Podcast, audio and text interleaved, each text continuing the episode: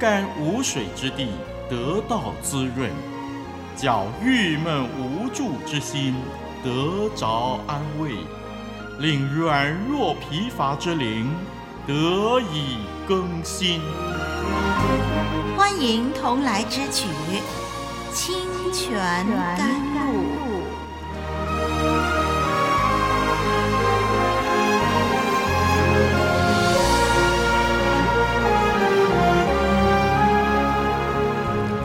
主内弟兄姐妹平安，我是丽文。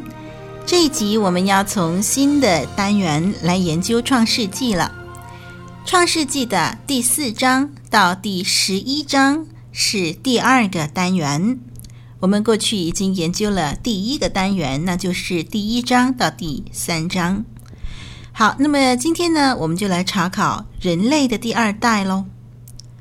自从人被逐出伊甸园以后呢，并没有因此而使到罪恶止息，反而是不断的作恶。从第4章开始，我们看见虽然有关亚当夏娃的个人的记载很少，但是他们的后代却承袭了从父母所遗传下来的罪性，而且变本加厉。好，让我们先来读今天要研究的经文，那是创世纪第4章第1到第2节。我们来看创世纪第4章第1到第2节。经文说，有一日，那人和他妻子夏娃同房，夏娃就怀孕，生了该隐，便说，耶和华使我得了一个男子。又生了该隐的兄弟亚伯，亚伯是牧羊的，该隐是种地的。经文读到这儿，该隐和亚伯的事件，我们可以从圣经经文的铺排看出圣经要凸显的重点。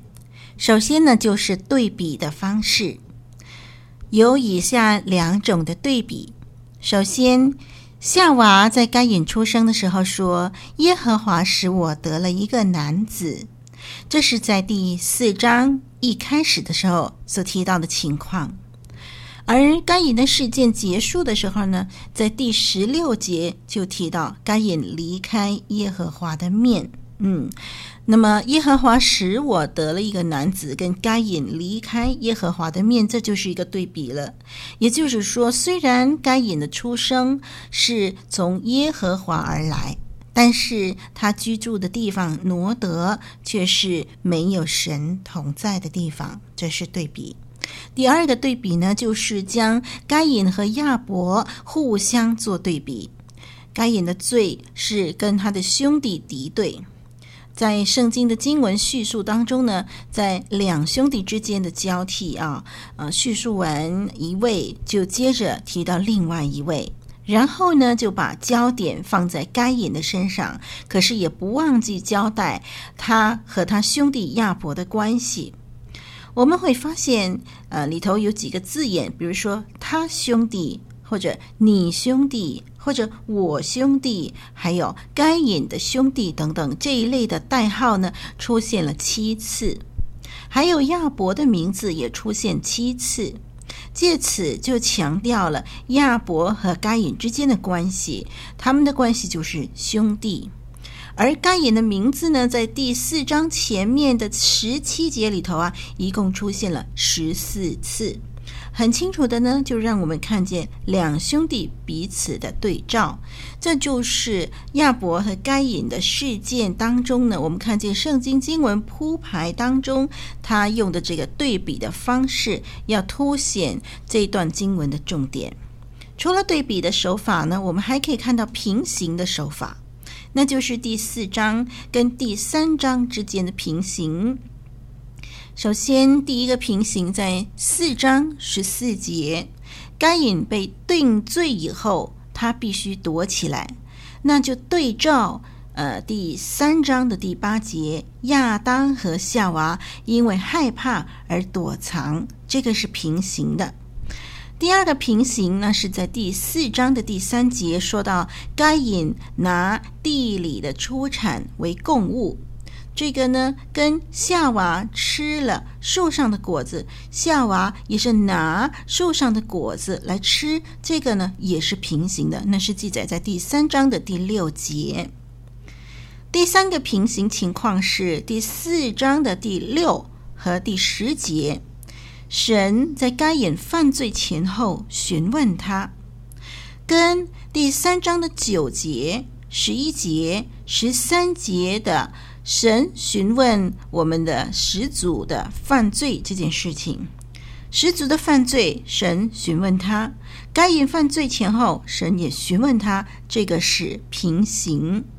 第四个平行呢，就是3章16节，神以他自己的话作为给女人的晓谕。那么神在第4章第7节也对该隐提出警告，所以这个就是平行，3章16节跟4章的第7节。第五个平行是第4章的第10节，亚伯的血发出声音控诉该隐。那么跟哪个平行呢？就是在第3章的第8节呢，就是对照耶和华神在园中的声音。当该隐犯罪以后，亚伯的血就发出声音控诉该隐。当始祖犯罪的时候，神在园中发出声音，也让始祖看见他犯罪了。第六个平行是在第4章的第9节，该隐否认自己是他兄弟的看守者，这个就对照第2章的15节，神将亚当安置在伊甸园，负责看守的工作。这个是一个平行，同时还有一个平行是第3章24节，最后神安设天使，看守把守生命树的道路，不让人靠近生命树。这三件事情是平行的，4章9节、2章15节、3章24节。最后一个平行呢是第7个平行了，就是第4章的11节，该隐被咒诅，对照蛇和地遭受咒诅。第4章11节对照3章14、17节，那个是很多的平行。我们看见这些的平行手法，其中那个重复的出现的主题跟重复出现的字眼呢，是有逐步递增的效果。这样呢，就显出了第4章的事件是第3章人类堕落的记载的延续。我们看到创世纪的记载手法是非常优秀卓越的。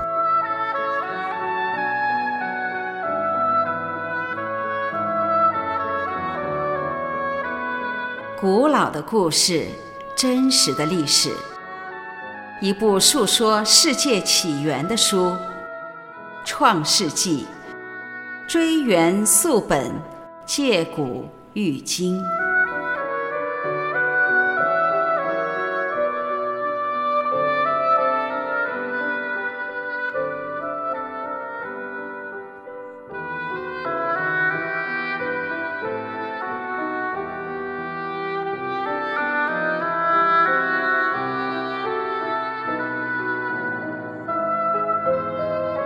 现在让我们来看看解经的部分吧，我们一节一节的来看。首先我们来看4章的第1节，我们看到呢，第1节提到有一天有一日，那人和他妻子夏娃同房。那人当然就是亚当了，和他的妻子夏娃同房，那么夏娃就怀孕。我们先来解释同房这个字。这个字希伯来文是 Yadah， Yadah 直接的翻译呢就是认识，而且是深刻的认识。 Yadah 这个字用在夫妻之间的性关系，因为这个词语包含了个人和亲密的认识的意思。这个认识是指到丈夫跟妻子最亲密最深入的关系，在夫妻之间最亲密的性行为当中，彼此对对方的认识是最直接、最真实、最深刻的。因此 Yadah 认识也用来表达这个关系。那么我们的华文圣经按照原文所要表达的意思，就以华文最适当又最含蓄的字眼，就是同房，来代替 Yadah 这个字了。那么亚当跟妻子夏娃同房，夏娃就怀孕。让我们注意，性生活不是人类犯罪以后的产物，因为神在最初造男造女的时候，已经表明要人类生养众多，而且在创世纪的第2章25节说，当时夫妻二人赤身露体，并不羞耻。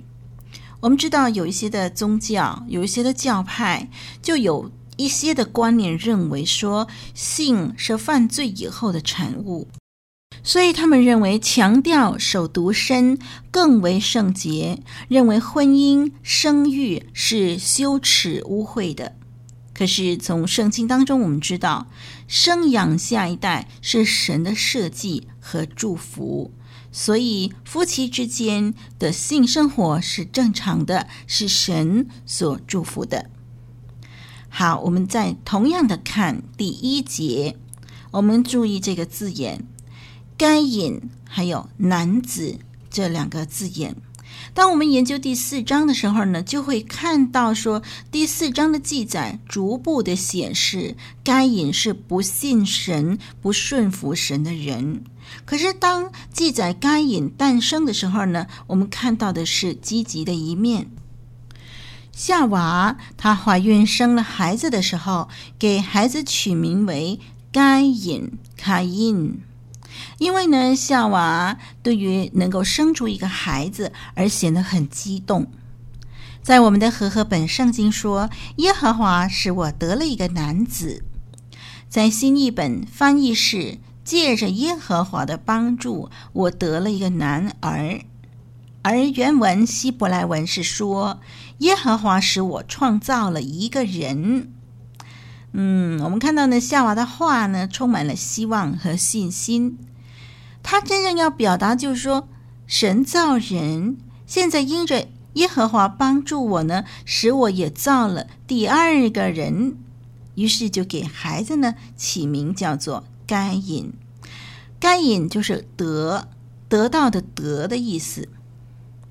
让我们再看看夏娃说的这句话，耶和华使我得了一个男子。这个男子在原文不是指婴孩，夏娃不是说耶和华使我得了一个男婴，而是指一个成熟的男人。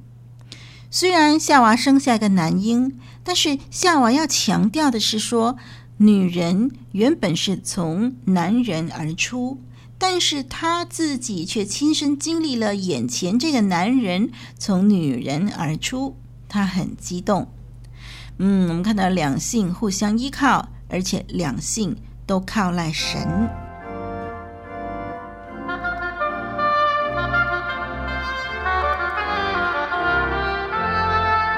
一句诚恳的分享，一生宝贵的学习。清泉甘露，与你同奔天路，共享主恩。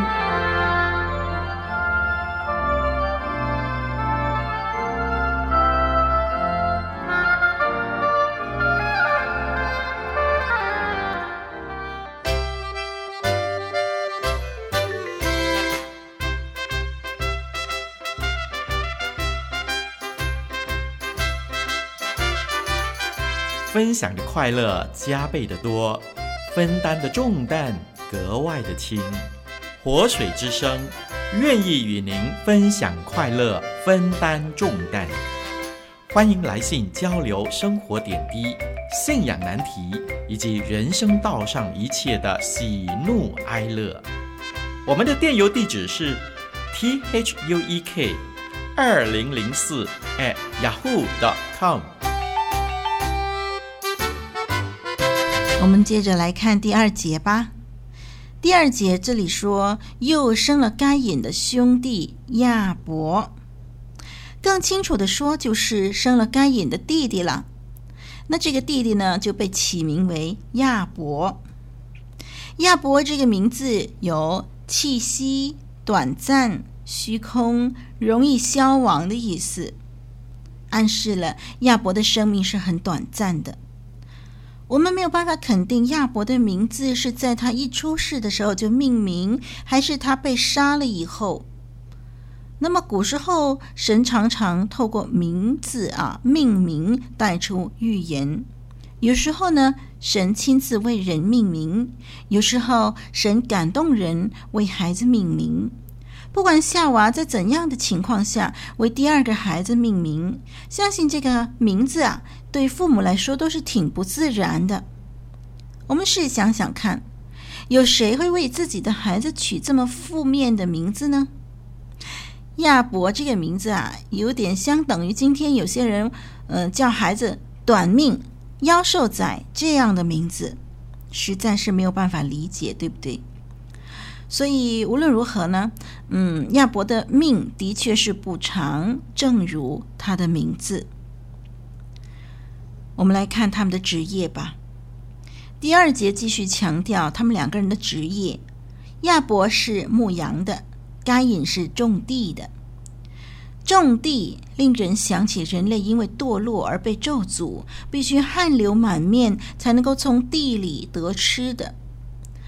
而亚伯呢是牧羊的，就跟人类最初被造的时候要管理地上的走兽这个目的是吻合的。当然我们知道职业不分贵贱，但是该隐和亚伯恰好选择了这两样成了对比，实在是有点巧合。刚好呢这两样呢是在最初刚刚宣布的时候不久。所以无论如何我们不肯定在这件事情上圣经是不是暗示了什么，所以我们就暂且不要在这里做文章了。好，那么我们今天暂时研究到这儿，下一集我们要研究另外的经文，请我们先预备好心，我们很快就要播出下一集了。好，愿神祝福你，读他的话语，遵行他话语的时候能够天天得力。我是林丽文，再会。